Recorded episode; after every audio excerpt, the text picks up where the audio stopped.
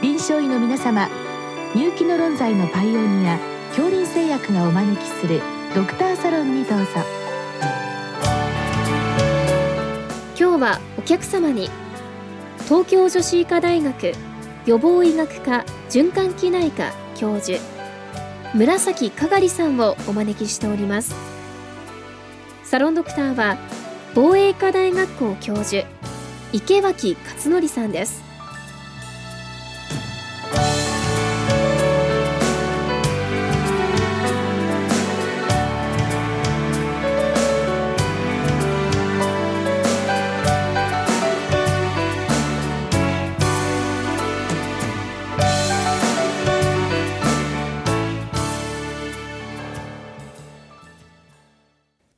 村崎先生、こんばんは。こんばんは。今日は先生、ウェブ出演ということで、今日の質問をまず最初に紹介しますと、心筋梗塞の後にできた心室瘤、そこに血栓、これをどう治療したらいいかという質問をいただきました。はい。確かに先生、心筋梗塞の後、時々やっぱり心室瘤というのが、できて、そこに血栓がいう時に、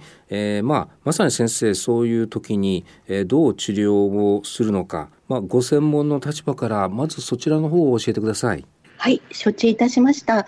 そうしますと、まず国内のガイドラインのお話からさせていただきたいと思うんですが、国内のガイドラインは日本循環器学会から出ております。これ作成に私も関与したものなんですけど、何分2009年度版と古いものですので、ドアックのなかった時代に書かれているものですが、そこでは心筋梗塞の起用で射出瘤があって、血栓があるということの患者さん方にはワーファリンによる抗凝固療法を推奨する、クラス1で推奨するというふうに書かれております。ですので、今のところ基本薬としてはまずはワーファリンを考えていただく。ただその後ドアックが市場を席巻しておりますので、どんなふうに使っていくのかというのが、疑問をお持ちになったんではないかと思います。そうですね。これ先生、細かい質問になりますけれども、一般的に最初に血栓があるぞってなって、最初ヘパリンで治療して、その後ワーファリンなのか、もうその最初からワーファリンなのか、これどちらなんでしょうか。はい。心筋梗塞の急性期から入院されている方に関しては、急性期当然のようにヘパリンを使っておりますので、ヘパリンが入っているままそのままワーファリンをかぶせていって、どの道ワーファリンはすぐには効くことはないですので、使っていくというやり方になると思うんですが、そうではなくて一旦退院した患者さんである程度心筋梗塞が出来上がってしまった後に、エコーで見つけてしまったとか、いろんな場合もあると思うんですけど、そうなると、例えば外来で、短い間にワーファリンをなんとかコントロールつけて経口で導入するという、そういうふうになるのかと思います。確かに私、ヘパリンどうなのかなと思ったんですけども、基本的には心筋梗塞の後の心室瘤というのは結構もう発症してから短い期間の間にできることが多いと聞きましたので、通常もうヘパリンやってる状況で見つかるという意味では、そこでじゃあワーファリンの方にということでよろしいんですね。はい。これに関してはどうなんでしょうか。先生おっしゃった2009年、確かにワーファリンしかない時代の時の、そういうガイドライン、そして今心房細動を関してはもう今ドアックがもう結構使われているという状況になって、この射出瘤の血栓に対してどうなんでしょう、ワーファリンとこのドアックのその比較試験みたいなものはいくつか発表されてるんでしょうか。そんなにたくさんの数が発表されているわけではないですし、ケースとかケースシリーズとかは、多少あるんですけれども、一番大きいものでは2020年にジャマカーディオロジーに出ているものがあるんですが、500人ぐらいの患者さんを前向きにワーファリンとそれからドアックと振り付けて、見るっていった研究が行われています。でそれではイベントは血栓塞栓症で見ているんですけども、ワーファリンが圧倒的に効果があって、ドアックはちょっと不十分かなというような結果でしたということなので、今のところでは、ワーファリンはやはり間違いなく効くということは言えるけれども、ドアックに関しては何ともまだ分かっていませんし、こんなこと言ってはなんですが、射出内の血栓単独ではドアックはオフラベルつまり適用がないことになりますので、まあ、それをやるのでしたらやっぱり臨床試験という形を組んでやらないといけないので、なかなかいい悪いというのは言いにくいところではあります、うん、確かに今先生おっしゃったように、はい、私も調べましたけど、まだそういったもの差し支えの血栓に対してどうかを使うというのは、まあ、保険適用外ということですから、はい、ただ、はい、まあ、海外含めた臨床試験でいや実は大体同等の効果があるようでしたら、まあ、これからそれをもう一回検証して、まあ、将来的に保険適用で使うという道もあるようには思うんですけども、今先生が紹介されたジャマカルディオロジーだと、まあ、完全になんて言うんでしょう、負けてしまったとなると将来的にこれ、どうなんでしょう、使えるような状況ができるかどうか、ややちょっと厳しそうな気がしますが。そうですね、まあ、もちろんエビデンスとしては不十分ですので、前向きのランダム化試験をしていただいて、それでまあ立証されたらラベルになるってことだと思いますので、現時点ではいいも悪いもなかなか言いにくいということかと思います。先生、まあ、ちょっとこう今どうしてだろうと思うのは、同じ心臓の中の、はい、まあ、心房細動の砂防の血栓に関しては、まあ、いろんな臨床試験でNVAFの、まあ、有効性安全性というのが、まあ、証明されて非常に汎用されている一方で、同じ心臓でも心室瘤の場合には、まあ、少なくとも今のところデータを見るとワーファリンの方がいいようだと。これはその状況とその薬のまあ作用っていうんでしょうか、なんかそう必然的にそうなるような理由があるんでしょうか。はい、心房細動で、まあ、血栓塞栓症予防にNVAFが NVAF で適用があるわけなんですけども、 NVAF の砂防内で血栓ができるメカニズムは、主として、まあ、血流の訴えで、その他にチャズやチャズバスクで言われるような血栓ができやすくなるようなリスク、全身的なリスクがあって、まあ、それでいわゆる血栓が作られやすい状況がもともとある方の砂防内で血流が訴えするとできる。でその砂防の中はどういうふうになっているかというと、特にそこは障害を受けている部分ではないんですが、障害という意味でいうと、心筋梗塞後の左室の心腔内では、そこは心筋は壊死をしていてネクローシスになっていて、特に心内膜面は一番虚血に弱いところですから、多分間違いなくそこはネクローシスが起こっています。で生体内でネクロシスが起こった細胞は、その細胞の表面でウィン脂質のなんていうか中側と内側が売れ替わることによって、血栓形成性が非常に高まることが知られていますので、そこの部分にはっきりとトロンビンの産生更新が起こります。なので血栓ができるメカニズムが若干違う、そこが傷んでできるという血栓と、まあ、訴えだけでできているものと若干違うのかなというふうに思っております。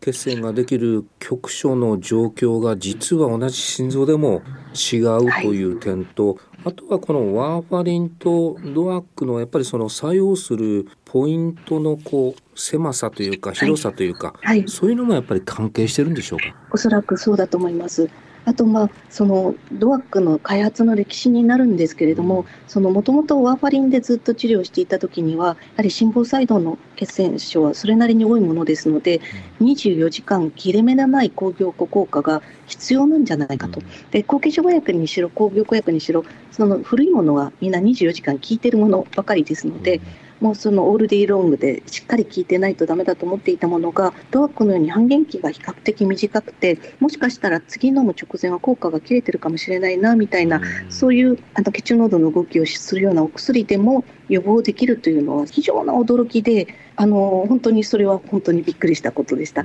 で心房細動とか、今あと適用の通ってる DVT とか肺血栓塞栓症に関しても、同じようにワーファリンが先行して効果があることが分かっているものではありますが、試していくことによって、まあ、半減期があって途中で効果が弱くなってしまうものでも、効くものと効かないものを今見分けていって、そういう歴史の中に、例えば人工弁に対するトライアルもやられたけれども、人工弁はやはりオールデイロングでしっかり抗凝固していないと難しかったのかなということで、まあ、今のところ禁忌ということになっておりますので、まあ、その薬の性質をNVAFに関してはこれから分かっていくところがたくさんあるのかなと思っております、まあ、今後のデー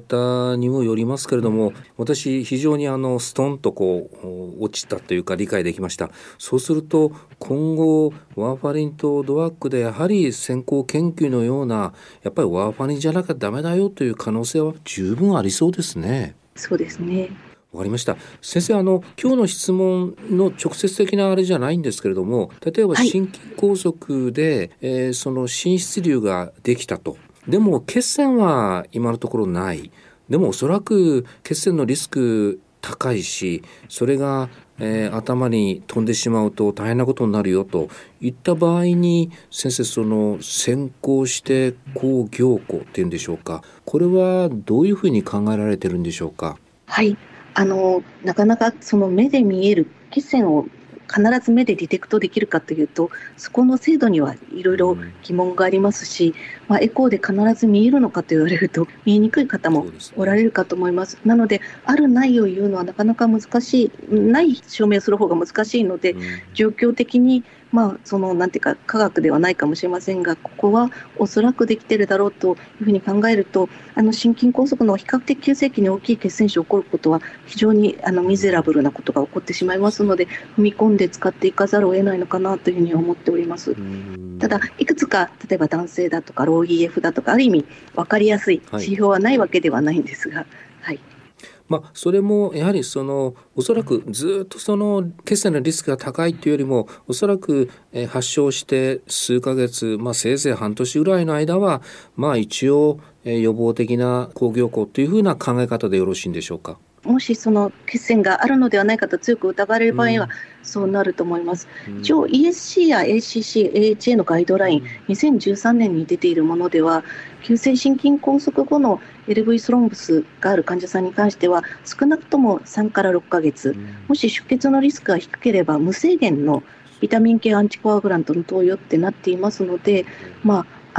トロンブスがあるかないかっていうのが一番難しい、見分けるところは難しいんですけど、抗トロンビン治療は心筋梗塞の二次予防にも非常に効果があるので、出血リスクさえ低ければ、使っていくのは悪くないのかもしれません。わかりました。はい、今日はご質問は心室瘤の血栓に対してドワックはどうでしょうかという質問でしたけれども、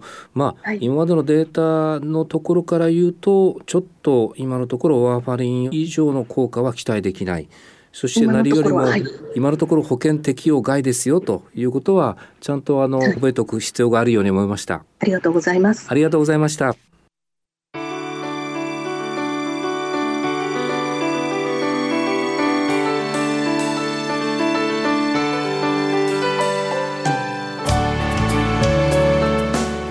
今日のお客様は、東京女子医科大学予防医学科循環器内科教授、村崎かがりさん。サロンドクターは防衛医科大学校教授、池脇勝則さんでした。それではこれで杏林製薬がお招きしましたドクターサロンを終わります。